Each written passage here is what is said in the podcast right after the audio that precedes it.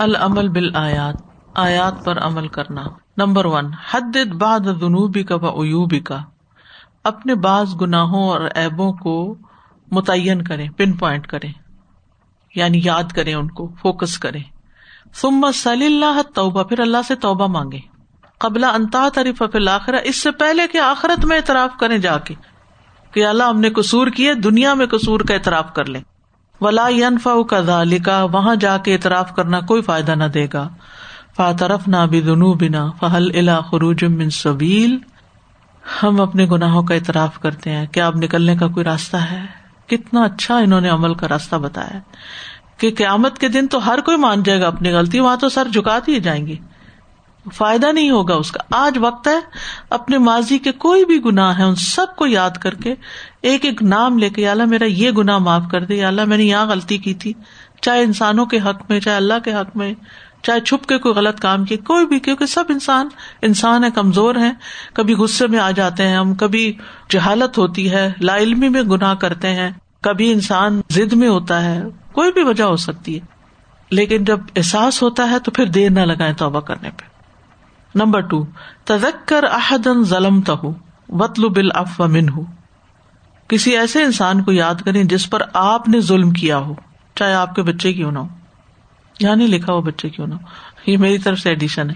کیونکہ ہم خواتین کا ظلم عموماً اپنی اولاد پر ہی ہوتا ہے، یا پھر دوستوں کے ساتھ جاتی کرتے وطل بل اف و من ہو ان سے معافی مانگ لیں۔ مشکل کام ہے، لیکن جب ان کے ساتھ آپ بیٹھے ہوں گے کہیں باتیں کرتے، اچھے ماحول میں، جب ایزی وے میں، تو اس وقت یہ کہ بیٹا، میں نے بچپن میں اگر آپ پر کوئی ظلم زیادتی کی، کیونکہ اکثر بچوں کو ایک ایک چیز یاد ہوتی ہے۔ ریسنٹلی کسی سے بات ہو رہی تھی خواتین کی گولڈ پہننے کی، تو کہنے لگی کہ جب میری پہلی بچی پیدا ہوئی تو میں نے سب گولڈ اتار دیا۔ اس کی وجہ کیا تھی کہ جب وہ چھوٹی تھی تو ان کی مدر کے ہاتھ میں انگوٹھی اور چوڑیاں ہوتی تھی تو جس وقت وہ بچی کو جیسے سختی سے جیسے پکڑتے ہیں یا کچھ لگا دیتے ہیں، تو وہ چوڑیاں اور وہ گولڈ بہت سخت چپتا تھا، ہٹ کرتا تھا، ہرٹ کرتا تھا۔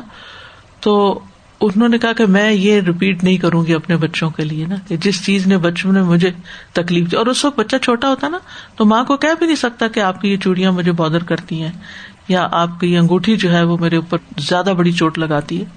تو اس طرح کی کئی چیزیں ہوتی ہیں جو ہم انجانے میں بعض اوقات بچوں کا مذاق اڑا دیتے بعض اوقات ان پہ ہنس پڑتے ہیں اور بعض اوقات برا رول ماڈل ہوتے ہیں۔ اپنے گھر میاں کے ساتھ لڑائیاں کر کے بچوں کے سامنے ایک بری مثال قائم کرتے ہیں۔ اور وہ بےچارے سہمے میں ہوتے ہیں، گھروں کا ماحول ٹاکسک کر دیتے ہیں۔ یعنی کوئی ایک بات نہیں ہوتی، بے شمار چیزیں گھروں میں چل رہی ہوتی ہیں۔ جس سے بچے متاثر ہوتے ہیں اور وہ انڈائریکٹلی اور ڈائریکٹلی ظلم کا شکار ہو رہے ہوتے ہیں۔ لیکن کبھی ہم نے نہیں سوچا کہ ہم اپنے بچوں سے بھی سوری کریں کہ اگر ہماری وجہ سے آپ کو کوئی تکلیف پہنچی ہے تو بیٹا، وہ ہماری غلطی تھی یا یہ کہ آپ کی تربیت کے لیے ہمیں یہ کرنا پڑا تو آپ ہمیں معاف کر دیں۔ اس سے ایک تو انسان ہلکا ہو جاتا ہے، دوسرا یہ کہ دنیا میں ایک افارا ہو جائے۔ ماں باپ ہونے کا مطلب یہ نہیں ہوتا کہ ہمیں حق مل گیا ہے جو چاہے کرنے کا۔ یہ کوئی ہمیں حق نہیں ہے۔ والدین کی بات تو ہم خیر بہت دفعہ ہی کرتے ہیں نا، کہ ماں باپ کو ہم ستاتے ہیں، کون نہیں ستاتا، لیکن اولاد کی کمی کرتے ہیں۔ تو دونوں طرف انسان دیکھے اور پھر بہن بھائی اور دیگر رشتوں میں بازو کا ساس بہو کا جھگڑا ہوتا ہے اور آپ اپنی والدہ کا ساتھ دے رہے ہوتے ہیں، چاہے بھابھی حق پر بھی کیوں نہ ہو، کیونکہ آپ کی وہ ماں ہے۔ اور اس طرح کی کئی چیزیں چل رہی ہوتی ہیں جس میں ہم جانے انجانے غلطیاں کر رہے ہوتے ہیں۔ تو جب احساس ہو جائے تو معافی مانگ لینی چاہیے، کیونکہ اسی میں خیر ہے انسان کی۔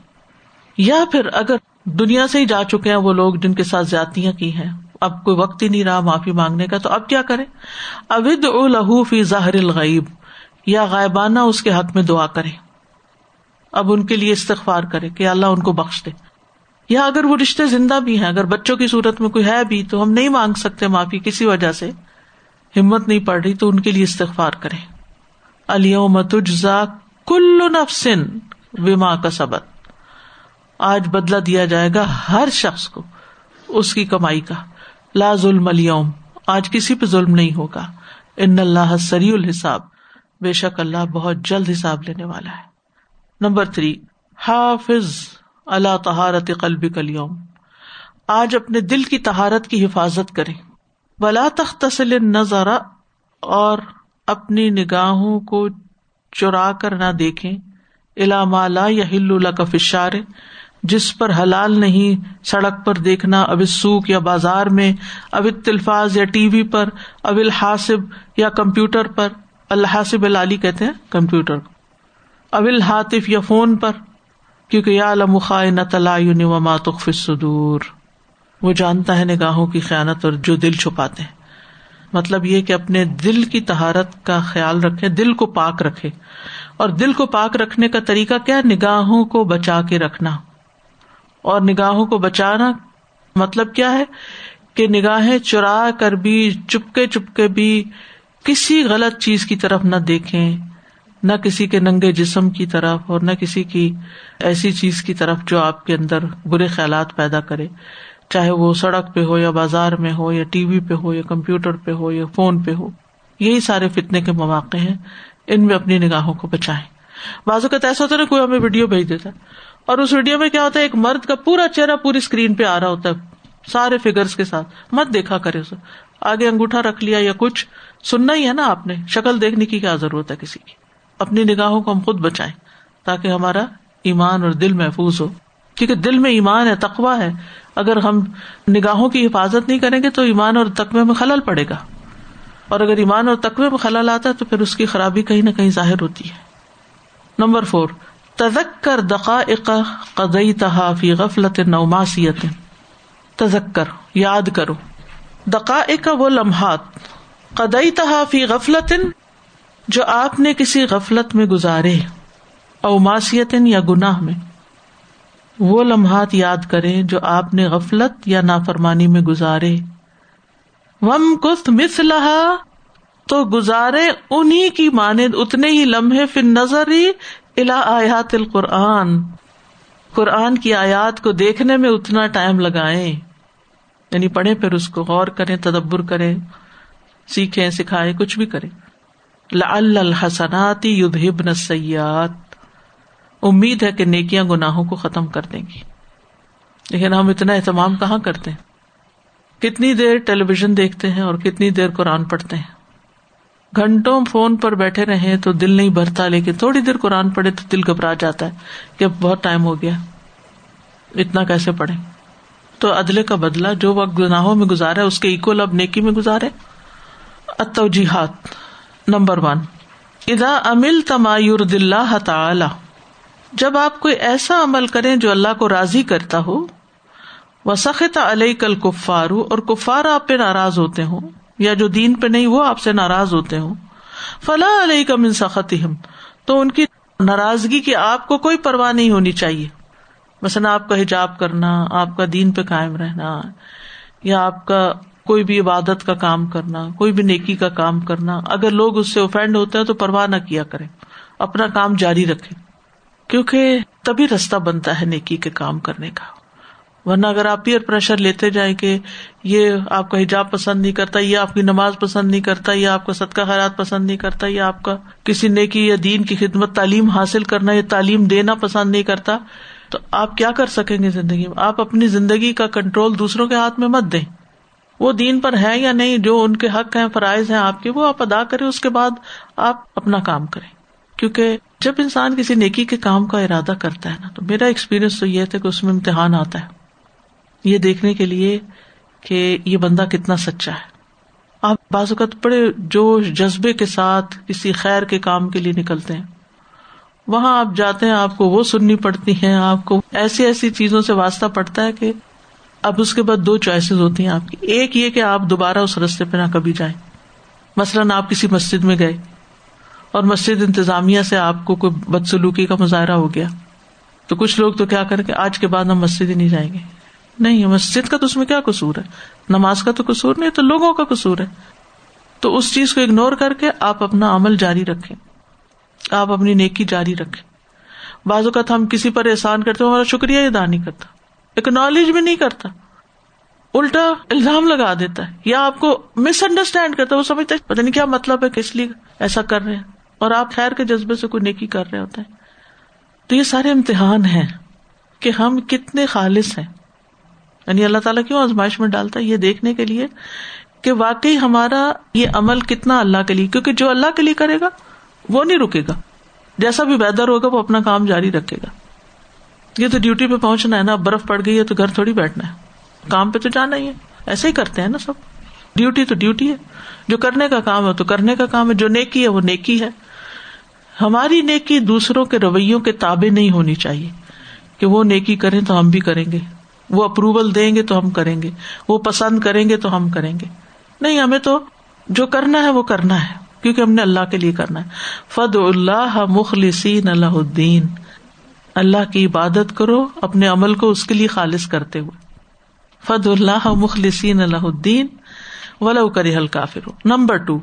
لا يظلم احد يوم القیامتی بزیادت فی سیاتی او نقص من حسناتی لا يظلم احد کسی پہ ظلم نہیں کیا جائے گا یوم القیامت قیامت کے دن کیسے بزیادت فی سیاحت ہی اس کے گناہوں میں اضافہ کر کے یعنی اس نے ایک گنا کیا تو اس کے دو لکھے جائیں ایسا نہیں ہوگا اور نقص میں حسنات ہی ہے اس کی نیکیاں کم کر کے کہ اس نے دس نیکیاں کی تھی تو ان کو چار شمار کیا جائے۔ نہ، دس دس ہی ہوگی الوم تجزا کل نفسم بما کا سبت لاز الم نمبر تھری، شدت ہولی یوم القیامتی قیامت کے دن کی ہولناکی کا بیان ہے شاید میں۔ حتیٰ ان القلوبا یہاں تک کہ دل تسل الحناجر حلق تک پہنچ جائیں گے من شدت الفضا، سخت گھبراہٹ کی وجہ سے۔ وہ انضر ہوں یوم العظفتی عید القلوب الد الحناجری کاظمین اور ان کو اس دن سے جو قریب آ لگا ہے، اس کی ہولناکی سے ڈرائیں۔ جب دل حلق تک آ جائیں گے، غم کے گھونٹ پی رہے ہوں گے۔ سخت پریشان ہو ابھی ہے نا ہمارے پاس وقت، ابھی ہے نا زندگی۔ ابھی کچھ کر لینا ہم۔ کیونکہ یہ وقت ہاتھ سے نکل گیا تو پھر بس گیا۔ اس کو غنیمت سمجھے۔ اس کو ضائع نہ ہونے دے۔ اس سے کچھ نہ کچھ کماتے رہے وہ کہتے ہیں نا ٹائم از منی ٹھیک ہے نا؟ تو اس منی سے کچھ نہ کچھ خریدتے رہے چاہے اللہ کا ذکر کرے، چاہے کوئی کام کرے اور اس میں اچھی نیت کرے۔ حتیٰ کہ گھر کا چھوٹے سے لے کے بڑے تک کوئی بھی کام کرے، سب میں اپنی نیت اچھی کر لے۔ دن بھر کے جتنے بھی کام ہے ہر موقع پر اللہ کو یاد کر لے، صحیح طریقے سے کام کرے، اللہ کا ذکر کرے ان شاء اللہ سارے کا سارا عبادت ہوگا۔ اور جو فرائض ہیں اور جو اعلیٰ درجے کے کام ہے ان کے لیے وقت نکالے کیونکہ بعض اوقات انسان، جیسے میں نے بتایا تھا اشرز الحجا میں افضل ایام میں افضل کام، کہ بعض اوقات چھوٹا سا کام بھی بہت افضل ہوتا ہے، جیسے وہ اس شخص کی صدقے کی ایک کھجور پورے مال پہ حاوی ہو گئی۔ کس سچویشن میں کیا کیا؟ اور بعض اوقات ہم چھوٹی چھوٹی چیزوں پر بھی پھر اتفاق کرنے لگتے ہیں۔ نہیں، ہمیں یہ بھی دیکھنا ہے کہ اور کیا نیکی کے کام ہے جو بھی رہتے ہیں میں نے کرنے یہاں تک پہنچ گیا ہوں، یہ کرنا شروع کر دیا، اب اگلا کیا اب اگلا کیا ہے۔ کیونکہ درجات ہے نا، ابھی اسی رکو میں ہم نے پڑھا تھا۔ تو ان بلند درجات کو حاصل کرنے کے لیے بڑی کوششیں کریں۔ اور اگر بڑی مصیبت آ جائے تو سمجھے اللہ نے آپ کے بڑے درجات کرنے تو اس پر صبر کرے اللہ تعالیٰ ہمیں توفیق دے واخر داوانا الحمد للہ رب العالمین۔